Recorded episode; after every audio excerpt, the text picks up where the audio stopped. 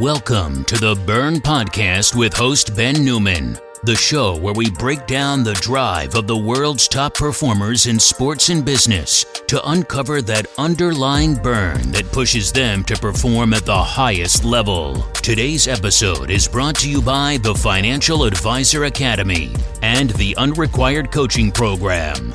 To learn more, head over to thefinancialadvisoracademy.com. Now, here is your host, Ben Newman.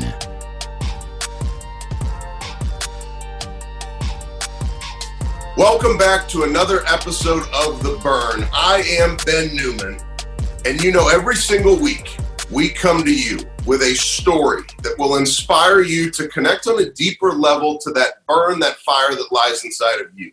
We have to have a why, we have to have a purpose, but it's that internal fire that lights the why and the purpose on fire every single day that drives us to achieve and to attack the daily disciplines to get to your next level. Today's story is going to be a huge inspiration for you. Uh, unfortunately, I had to reschedule a couple of times, and Aaron doesn't know this, but I was upset because I couldn't wait to hear some of the answers to the questions that I have for you. And so, with, with, with no holding back, we are going to go right into it. I want everybody to have the opportunity to meet Aaron Golub, the first legally blind Division One athlete. You played long snapper for the Tulane football team.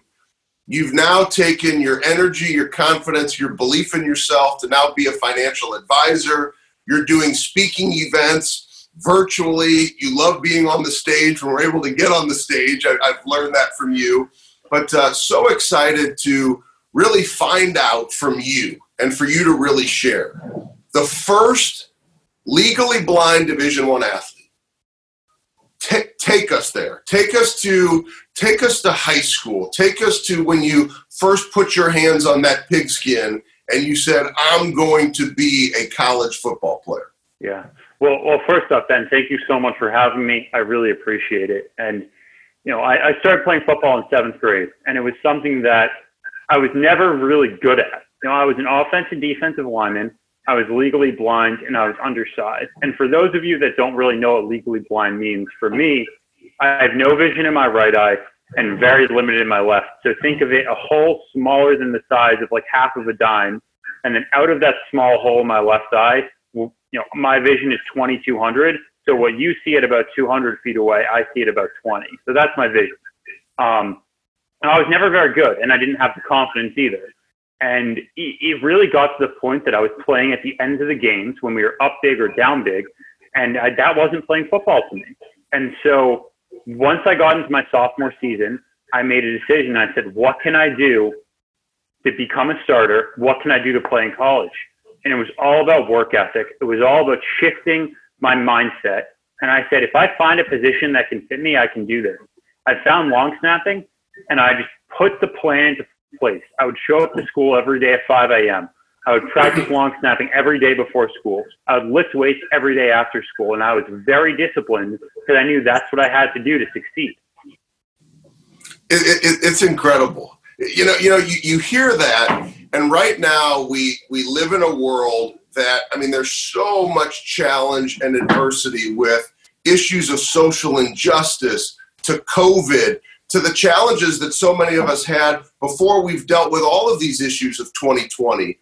Yet to hear that you had an issue, this is this is an issue that you're going to have for the rest of your life. It's a it, it's being legally blind. How easy would it have been to say, I just won't play sports, right? I'll just go do other things. But for you to attack it and then to have a plan and then to say, I'm going to figure out the position and then here's what I'm going to do. And you picked a position, let me tell you, long snappers don't get enough credit. I've been around some unbelievable long snappers.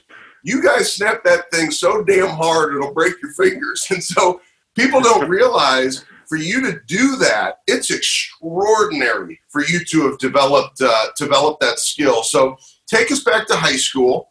And so you're you're putting in the work, you're lifting the weights.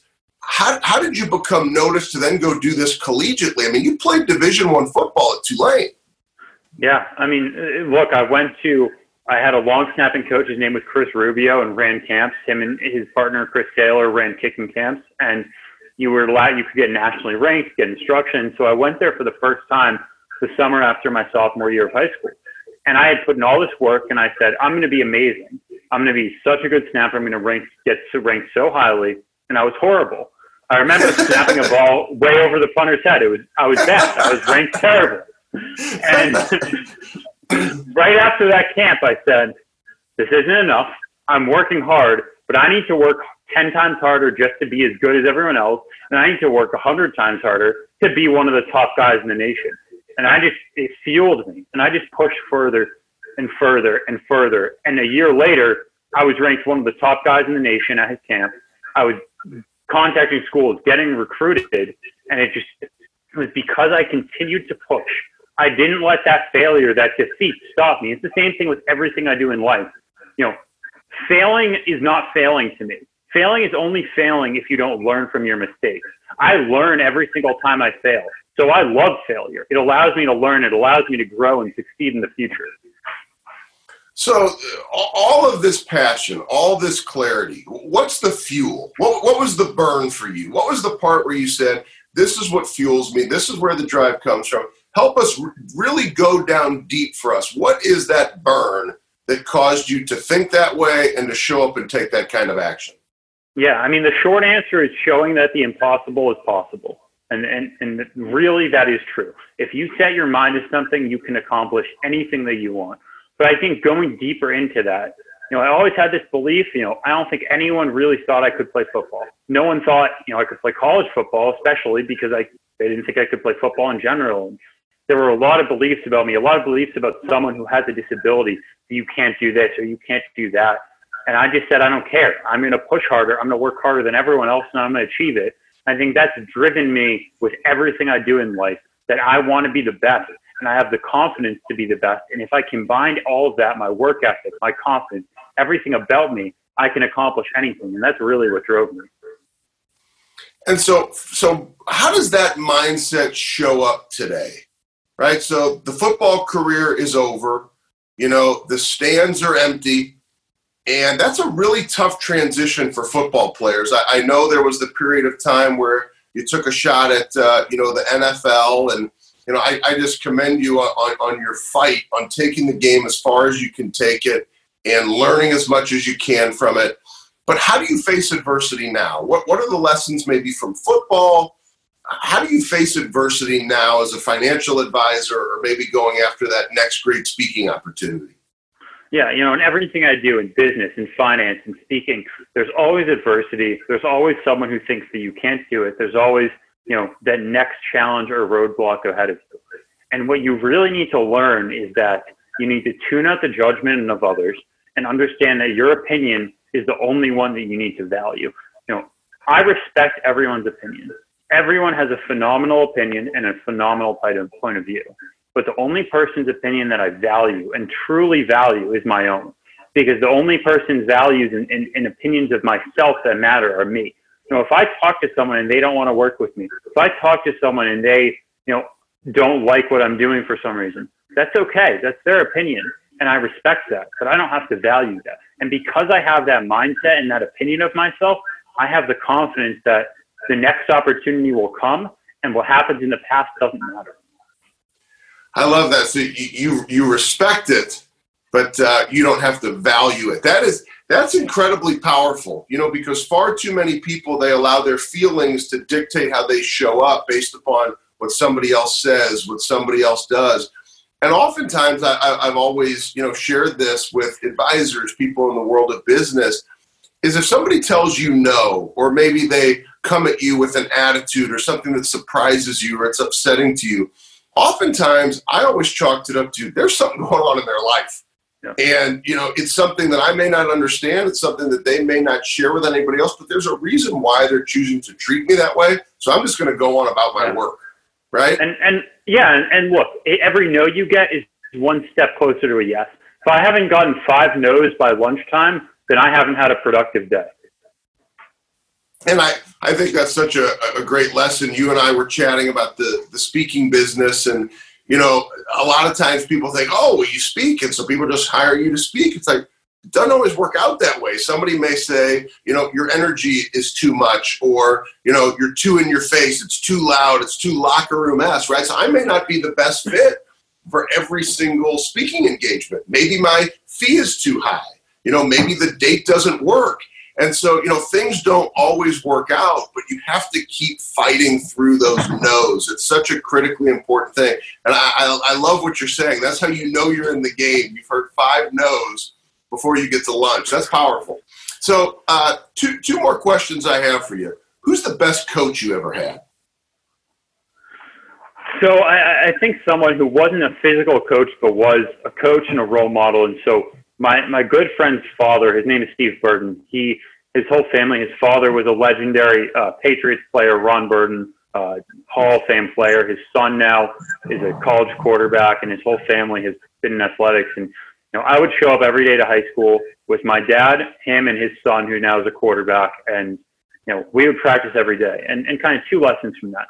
I think he and my dad were both the biggest coaches. My dad would show up to me with me every day, but he would never say, you know, do you want to go snap tomorrow morning? He would go with me every morning, but only after I asked him to come with me. He would never hmm. push me to do it, but if I asked him, he would come with me. But then when I got to school, he would catch my snaps. But if I ever had a bad snap, Steve would be the one to push me. If I had a bad snap, he'd say, "Go, go, give me push-ups. You know, go fix this." He would never let anything slide, and that dedication and work ethic that he instilled in me really allowed me to you know, become the person I am.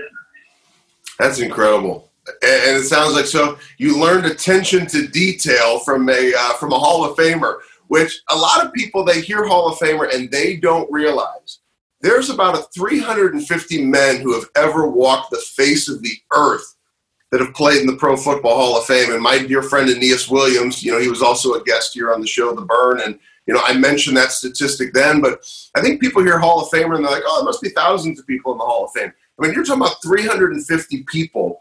So for to you to receive that kind of coaching, it makes me think to myself, like how unique that you were young, you were accepting of it, you were open to the coaching, right? Because a lot of times, you know, people maybe they're not coachable, right? So you went out, you were disciplined, but he helped you attack the details. That's what what a great opportunity that was. Yeah. Look, one of the biggest strengths that you could have is being coachable. And if you're not willing to learn, if you're not willing to adjust and change, then there's only so far that you can go. I, I couldn't agree with you more. Aaron, I got one, one great question, and uh, I'm, I'm, a big iron sharpens iron guy, so I'm always wanting to learn. I'm always uh, wanting to grow. What is the greatest life lesson you have ever learned? Could be from a coach, a teacher, a friend. What's the greatest life lesson? If there's one thing you say at every speech, I want to make sure I'm sharing this lesson. What's the greatest life lesson you've ever learned? things in life happen for you and not to you. And by that, I mean, I think when I was younger, I used to have the opinion of, you know, I'm legally blind. This happened to me. Why is this the case? I can't drive, whatever. That's not my opinion anymore. I am so thankful that I was born legally blind. It is a gift to me. It is a blessing. It's not a curse because I get to pave the way for others in sports, in life, share my story and impact so many people. And if I wasn't legally blind, I wouldn't be able to do all this. And for that, I'm so grateful. What an amazing perspective. Aaron, let them know. How can they stay in contact with you? Yeah, so two ways. My Instagram is at Aaron J. Golub, and at my website is aarongolub.com. You can feel free to check out any of those. Guys, de- definitely check out Aaron. Stay connected to Aaron. I'm also going to give him a plug. He has a podcast that's uh, getting ready to roll out. And actually, by the time uh, by the time this episode comes out, we should have a handful of episodes we've already been able to uh, to learn from. So I'm excited for you to continue to grow as an advisor. As, as really, it's a coaching too. With podcasts, with your mindset, you're going to be coaching people as a speaker. Uh, I hope everybody just you really take in how Aaron embraces adversity. I'm so thankful for you spending this time and sharing with us. But I really want to challenge everybody how are you showing up in the midst of the adversity that's in your life now?